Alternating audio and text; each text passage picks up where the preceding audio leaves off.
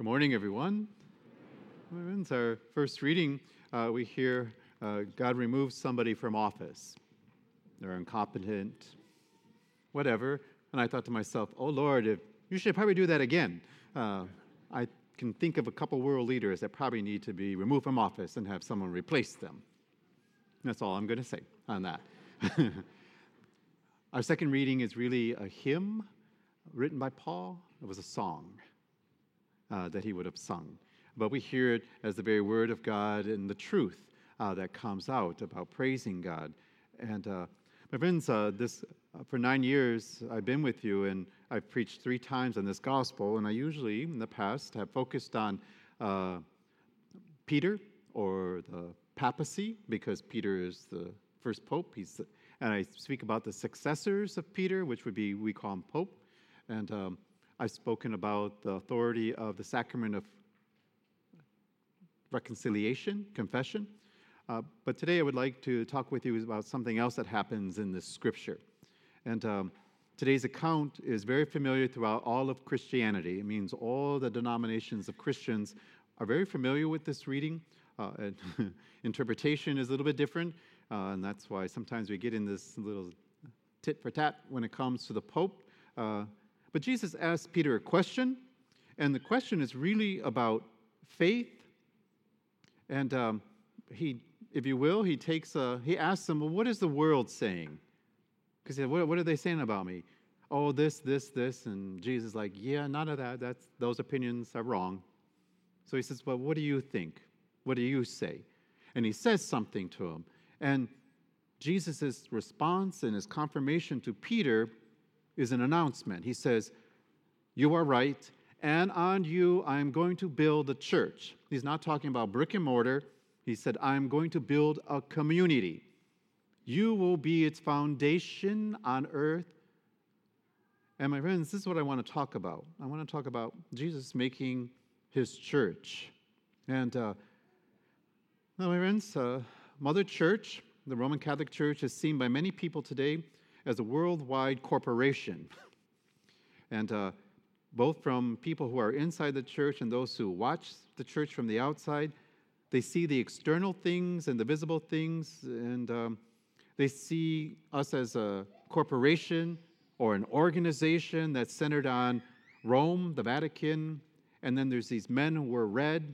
We call them cardinals, and they're running around doing stuff. And then we have men in purple running around doing things. Those are bishops. And they seem to be managers and they're managing uh, little areas. We call them dioceses. And um, the church also has an enormous amount of other institutions under its umbrella, known as parishes, schools, hospitals, and a lot of social welfare programs, as they call it. We call it ministry. But, my friends, you know the church is much more than that. The church is, first of all, a very living, organic entity. And it has life because of the Spirit. And because the Holy Spirit uh, runs the church, uh, it is to run through all of its members. So that very, uh, as the people would say, the vibe of the Holy Spirit runs through its members, us. And certainly, my friends, each one of us are to have a personal relationship with Jesus Christ, but here it is for us that personal relationship must necessarily lead you to the church. To be a Christian on your own out there, you're not going to make it. It's just not going to happen. So, my friends, uh, the relationship that I'm speaking about for us begins with our baptism, and that baptism puts an indelible mark upon us. And because of that, it becomes a very part of our very uh, identity. And because of it, each one of you have been given a grace uh, to make Christ present and known in our world. This is what the disciples are supposed to be doing. If you are baptized, you are a disciple of Jesus Christ. This is part of what we do. And um, Christ himself used an image that uh, communicates this. Um, he talked about his relationship with his friends, the disciples, the apostles. He said, I am the vine, and you are the branches. And what he's talking about is uh, what many understand as community. And the words community and communion uh, are also used with the church. But uh, for us, we have another word in the Latin called communio. And communio is something deeper than just community, whereas the bond of community uh, with people often, uh, the, the center of gravity is usually some type of interest a school, a food, a particular nationality, a particular language.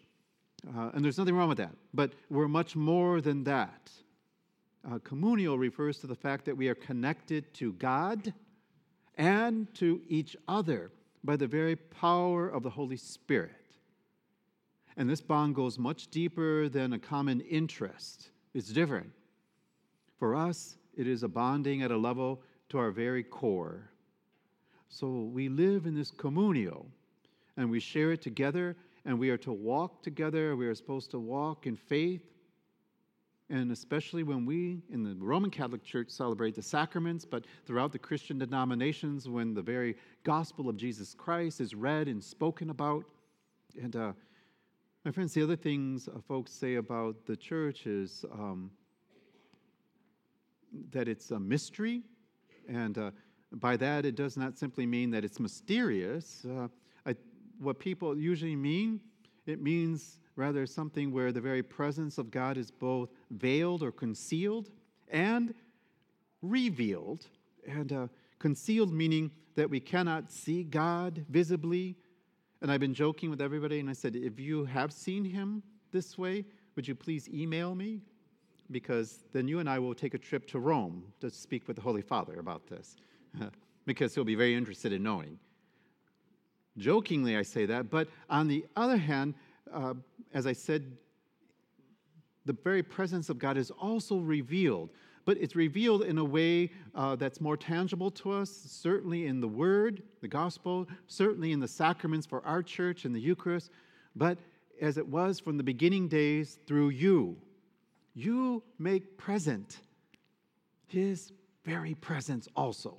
The disciples made Jesus very present after He ascended, and we are to do the same thing. The church, especially the local church, meaning a parish, is also supposed to be then a home. And uh, one of our mottos that you see it on our website our home in the harbor and our family in the faith. And we are trying every day to make that a living reality for our people. We want you to feel at home and to feel that this is home, where you are accepted and welcomed. And but my friends, as with any home, there is also certain disciplines and rules and orders. Now, if I come to your house and you tell me there are no rules, no orders, I'm going to ask you how you have survived so long. Because you know in your own house there is. In this house, there is also that same thing. And the reason why is because Mother Church is the guardian of what is sacred and holy. Now, my friends, in our local church, meaning the archdiocese, our, the parish, uh, and our parish, we should be able to experience the warmth and the movement of the Holy Spirit. The local church and parish, however, should never become only focused on inward, on itself, meaning nobody else. And uh, uh, simply ministering only to our registered members uh, is a danger. And uh, the danger would be that we would become nothing more than a social club and the church is not meant to be that. Jesus is not created for that. And my friends, uh, uh, we got dangerously close to that, and I want to be very careful. Uh, in the time of COVID, I preached as a priest for 15 years. I begged people to come to church.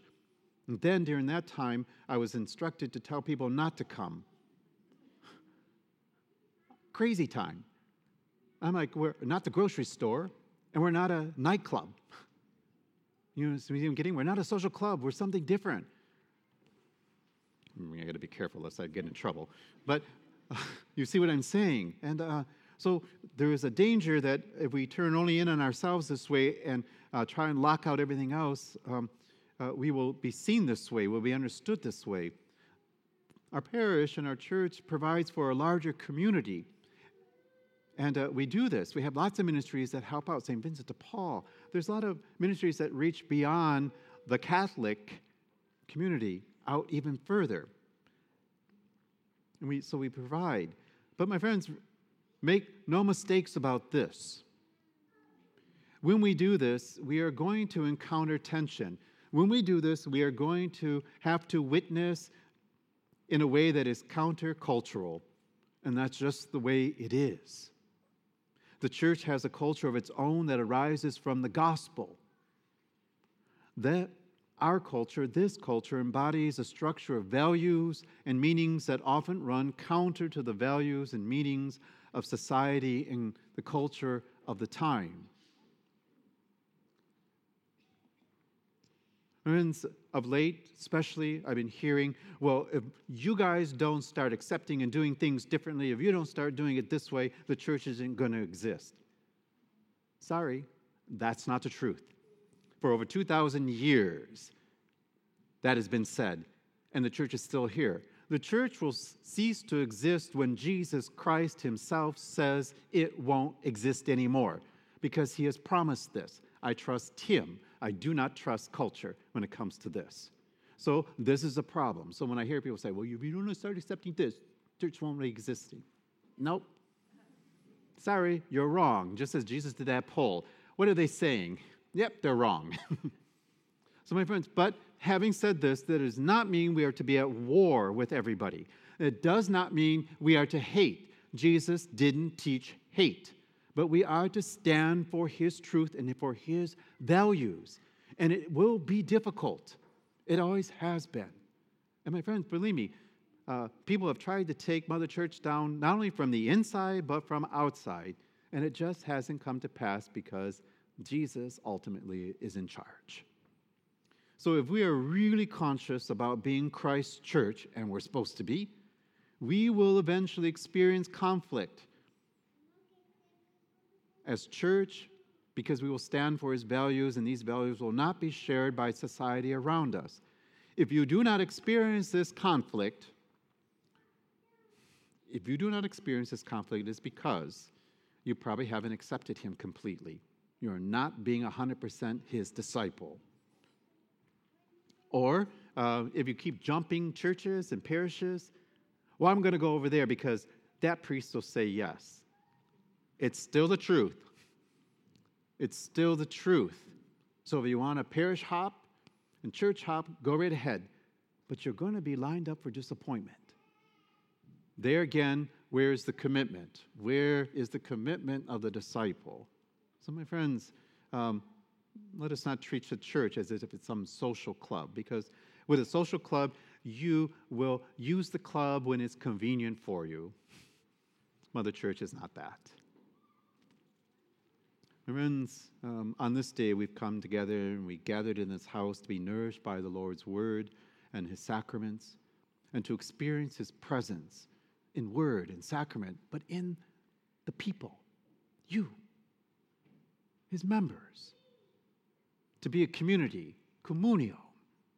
Let us be conscious then of this bond of unity that we have, and let us live what we share with others as a parish and with many other ecclesial communities around us throughout the world. We are the branches, but Christ is the vine. You are the church, the mystical body of Christ on earth. But you have to start believing it, and you have to start living it every day as if you believe it. A lot of disciples don't live it every day as if they believe it. So you got to start. So, my friends, when it comes to, I'll get an email, but I don't say anything about Peter. So here we go. Our gospel today shows the story of the primacy of St. Peter the Apostle. And uh, it also tells us that it was not something that the church made up later on. Jesus himself, from the beginning, with his mind and his will, chose. Here's another thing I want you to understand the failures of popes throughout history do not contradict Jesus' promises that the gates of hell would prevail against his church. I remind you from the scriptures, Peter himself failed the Lord. Remember, he denied him three times. At least that you'll remember. There were some other things. In giving authority to this man who denied Jesus, Jesus wanted to tell us and teach us that he was establishing his community, his church, not on human will and strength, but on his own love and his faithfulness and his strength. The church's true foundation is Christ Himself, myself, other priests, other deacons, other bishops, the cardinals, and the Pope himself is a servant, a servant to Jesus. And the office of Pope is a servant of Jesus. It is not Jesus' substitute.